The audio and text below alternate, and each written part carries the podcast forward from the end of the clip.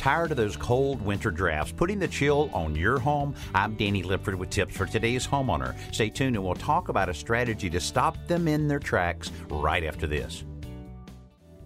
Drafts in a home can come from a lot of sources, but something a lot of people overlook is the door threshold. You know, that plate that runs across the bottom of your exterior doorways. Giving it a little bit of attention may help you stop the chill of winter. On most newer homes, the threshold is adjustable.